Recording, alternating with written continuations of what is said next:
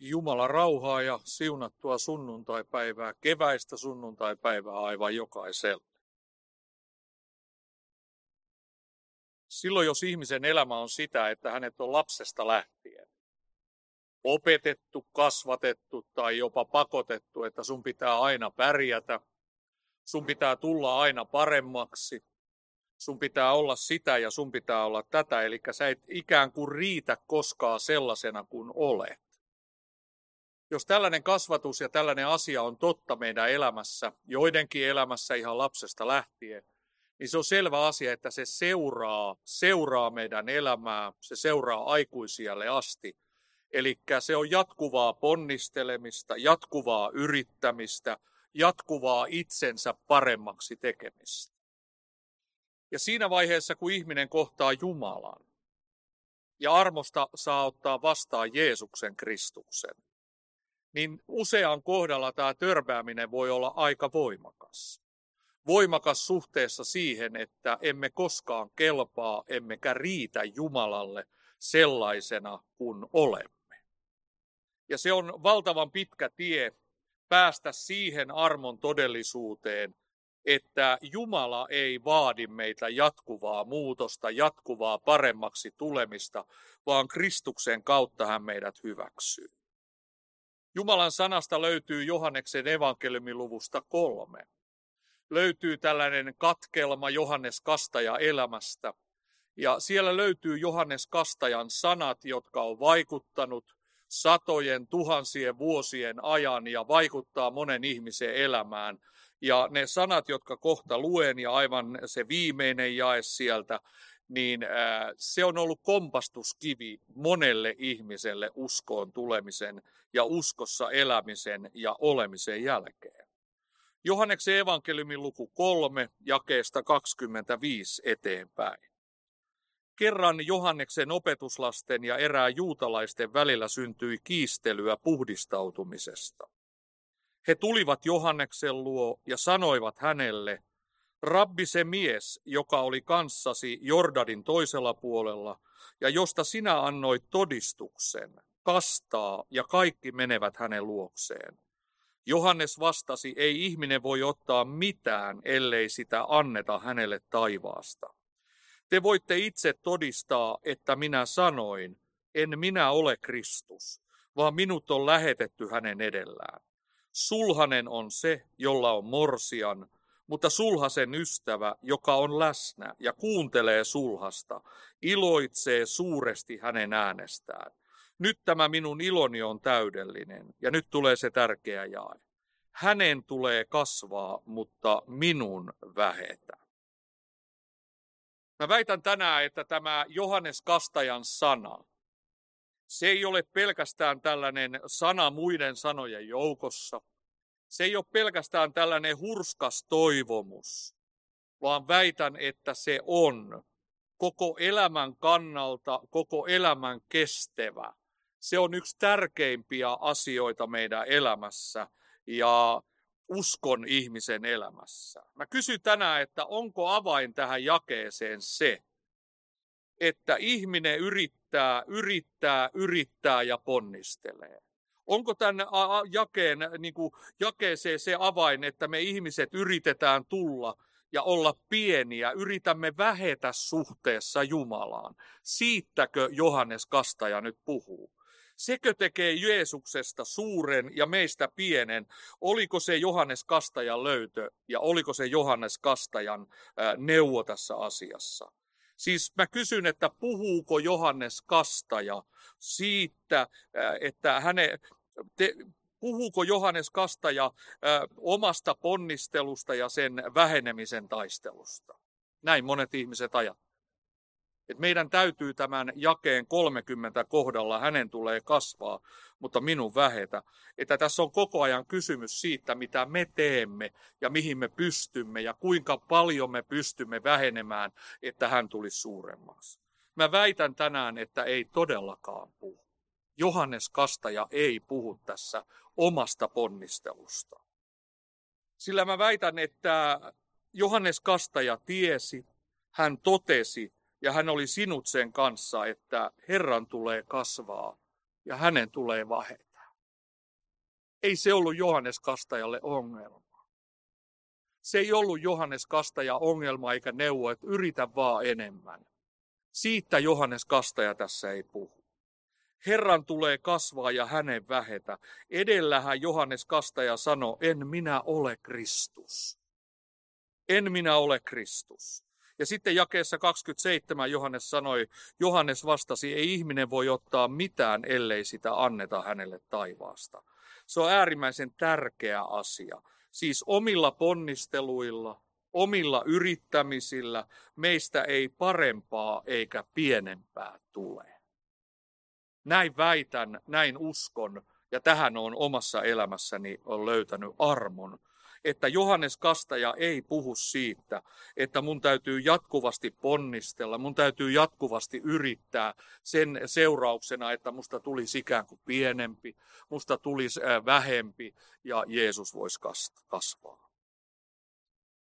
Johannes Kastaja tiesi, ja hänellä oli pyhän hengen vakuutus, todistus, että yksin Kristus on kun kauan sitten Jordanilla hän näkee Jeesuksen tulevaa, hän sanoo, katso Jumalan karitsa, joka poisottaa maailman syyn.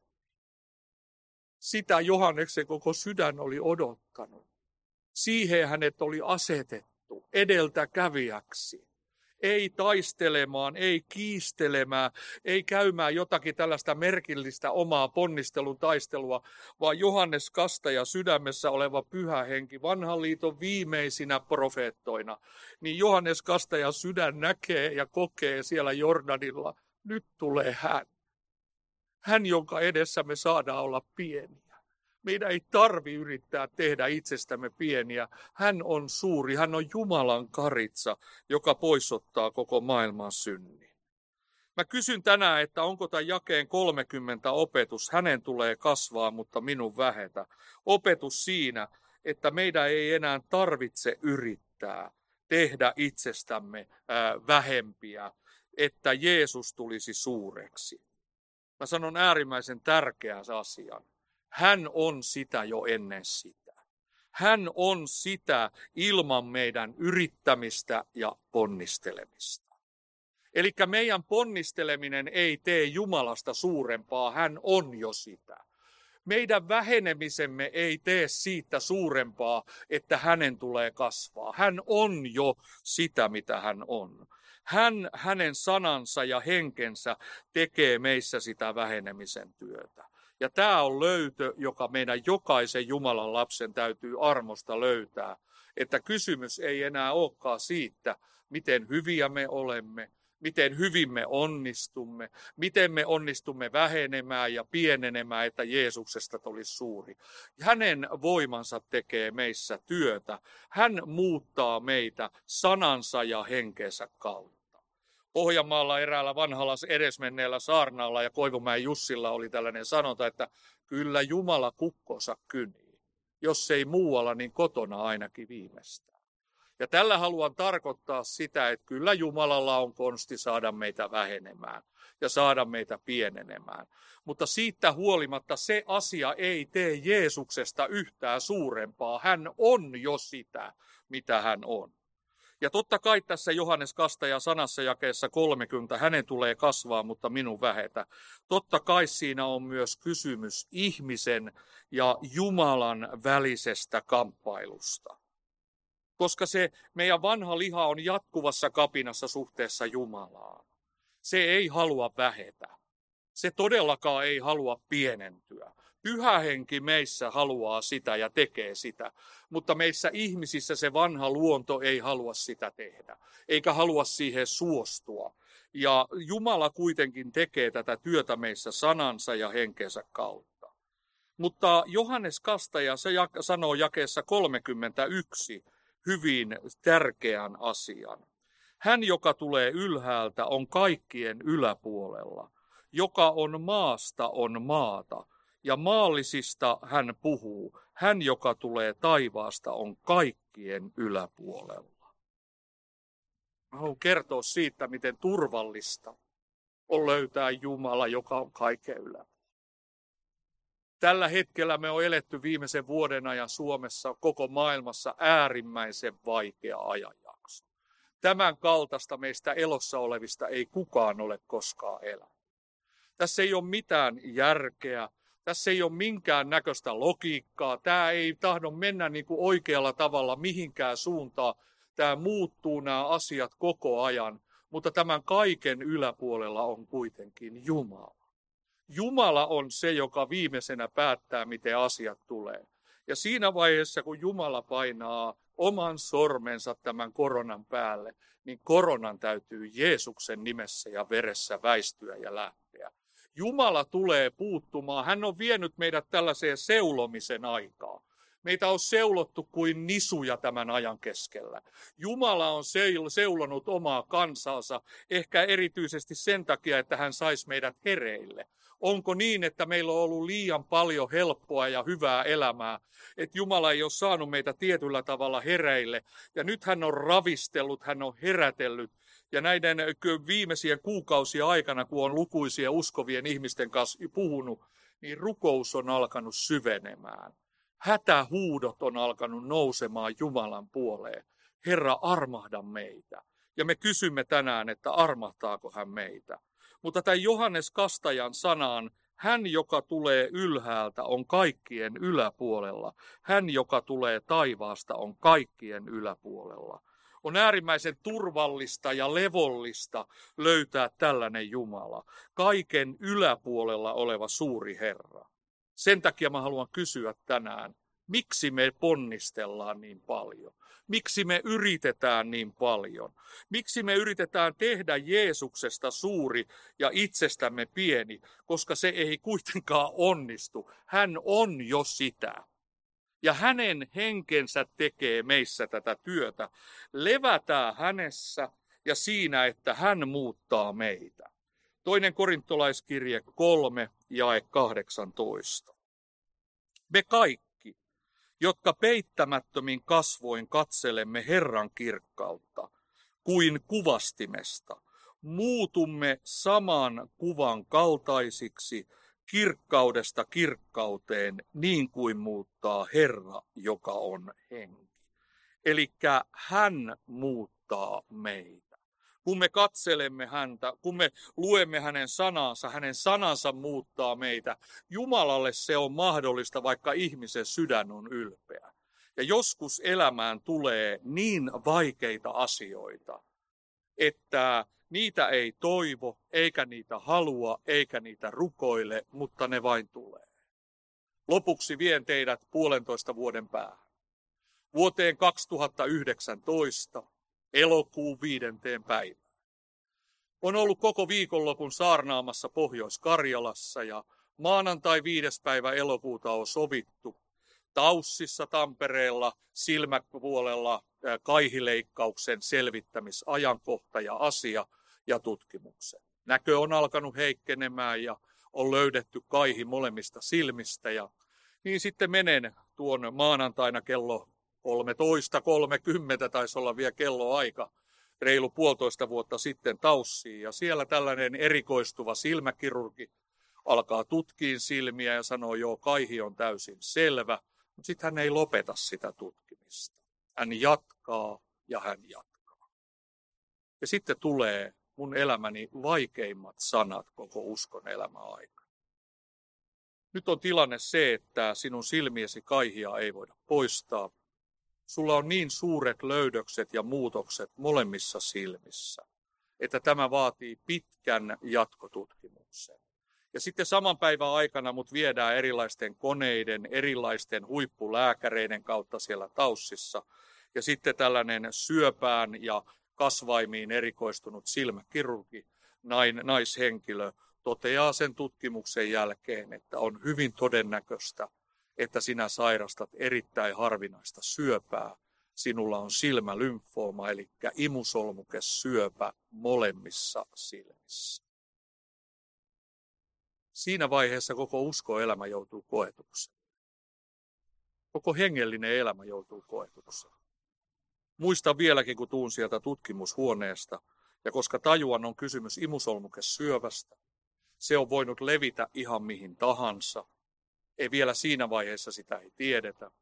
Ja sitten alkaa pitkät tutkimukset, erilaiset koepalat leikataan silmistä, erilaisten kuvantamisten kautta viedään asioita eteenpäin. Ja Suomessa vain yksi Helsingin Hussissa oleva professori Tero Kivelä voi diagnosoida hänen, hänen tällainen porukkansa tällaisia erittäin harvinaislaatuisia syöpäsairauksia silmissä. Ja niin minulla todetaan, että mulla on syöpä molemmissa silmissä ja se vaatii uudet jatkotutkimukset, että mihin kaikkialle se syöpä on levinnyt. Selkäydinnesten näytteiden, magneettikuvien, erilaisten muiden asioiden kanssa. Mun täysin neuvottomana Taussin syöpäosaston johtava lääkäri sanoo, hän on 18 vuotta ollut tässä työssä. Hän ei ole koskaan tavannut tätä syöpää. Tätä ei ole hoidettu Taussissa ikinä tätä syöpää. Ja nyt me emme tiedä, miten tätä pitää hoitaa.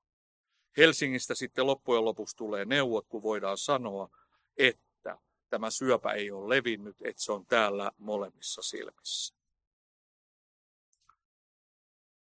Siihen kouluun minä en olisi halunnut. Hänen tulee kasvaa ja minun tulee vähentää. Siihen kouluun en olisi koskaan halunnut joutua. Kun tulee ne yöt, jolloin perkele iskee kuin kiljuva jalopeura ja syyttää kaikesta ja sanoo, että henki lähtee ja syy on se, mitä sinä olet, mitä olet tehnyt. Niin muistan noiden kuukausia aikana, jo ennen kuin päästiin, alkoi tämä hoitotoimenpiteet, niin muistan, että niissä öissä ei ollut mitään muuta turvautua kuin Jeesuksen vereen. Jeesuksen veren kautta sanoi saatanalle väisty. Sinä et minusta henkeä ota. Jumala sen määrittelee. Ja sitten siitä tuli sellainen merkillinen taistelu, että koko ajan mä koin, koin kuinka vihollinen yritti ottaa kutsumuksen pois, Jumalan työntekijän kutsumuksen pois, mutta en joutunut koko sinä aikana yhtään kokousta perumaan, joka on täysi täys Jumala Mutta tulee erityinen asia. Jumalahan aina vaikuttaa näissä tilanteissa. Meidän seurakunnan evankelista siellä Nokia vapaa-seurakunnassa eräässä rukousillassa. Siinä vaiheessa ei vielä pystytty sanomaan, missä kaikkialla tätä syöpää on ja mitä syöpää se on. Niin hän täyttyy hengellä loppuvaiheessa.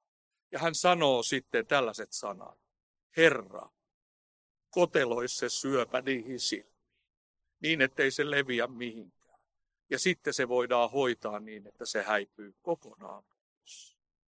Mutta tämä sana kantoi, tämä hengen sanoma kantoi. Mutta siitä huolimatta se vähenemisen taistelu, hänen tulee kasvaa, minun vähetä, niin se taistelu oli hirvittävä. Se oli järkyttävä myös meidän perheen keskellä. Ja sitten tulee joulukuu, reilu vuosi sitten alkoi tämä 7-15 päivän sädehoitojakso näihin molempiin silmiin ja silmät paloi, silmäympäristöt paloi.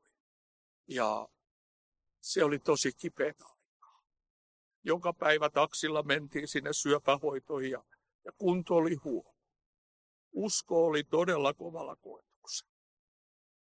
Ja sitten syöpähoitojen jälkeen niin jotakin tapahtui.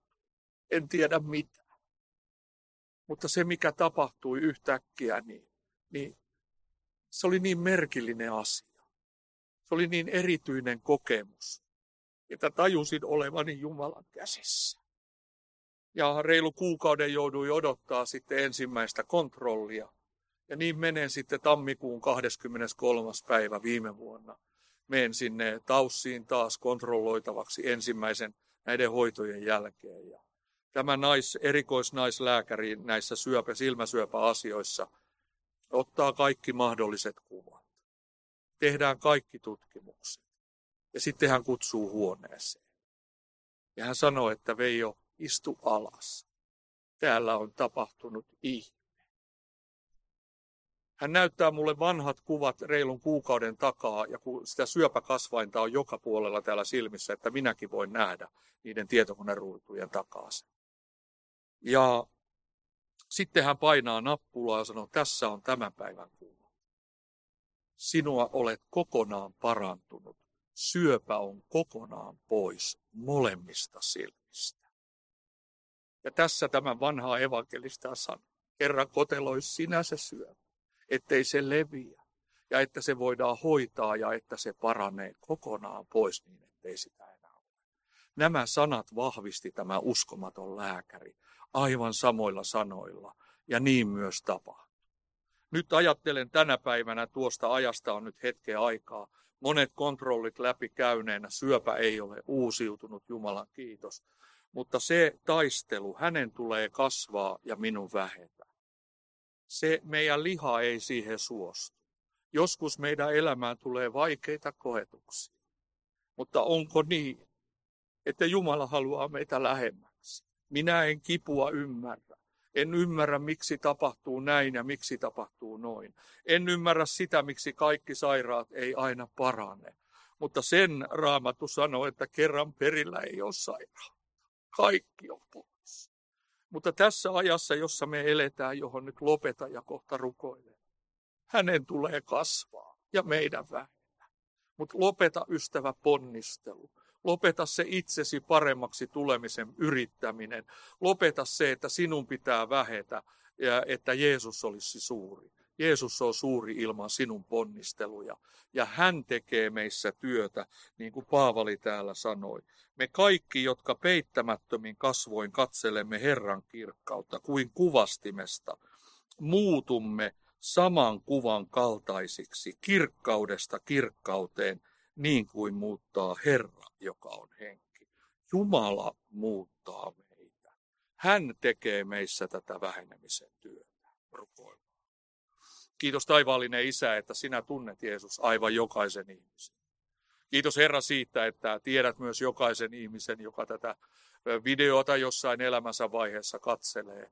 Jeesuksen nimessä ja veressä, kiitos Herra. Sinä olet meidän parantajamme. Sinä Jeesus olet meidän pelastajamme. Sinä yksin täytät meidät hengellä ja kerran viet perille taivaaseen. Kosketa Jeesus tällä hetkellä ystävää, joka taistelee tämän raamatun kohdan edessä. Hänen tulee kasvaa ja minun tulee vähetä. Opeta Jumala se armollinen todellisuus, jonka Herra itselleni opetit. Minun ei tarvitse yrittää eikä ponnistella, sillä Jeesus, sinä olet jo suuri ja sinun henkesi tekee meissä työtä, sinun sanasi tekee meissä työtä. Kiitos Herra, että saa siunata myös tätä seurakuntaa. Armahda Jeesus. Kiitos Herra siitä, että sinun henkesi on seurakunnan keskellä. Bromo shekli fedelee. Sinun henkesi on seurakunnan keskellä. Ja Herra, sinä muutat meitä kirkkaudesta kirkkauteen, omaan kuvasi kaltaisuuteen. Ja vaikka Herra tässä ajassa meistä ei tule täydellisiä, niin kerran perillä kaikki vajavaisuus on pois. Aamen.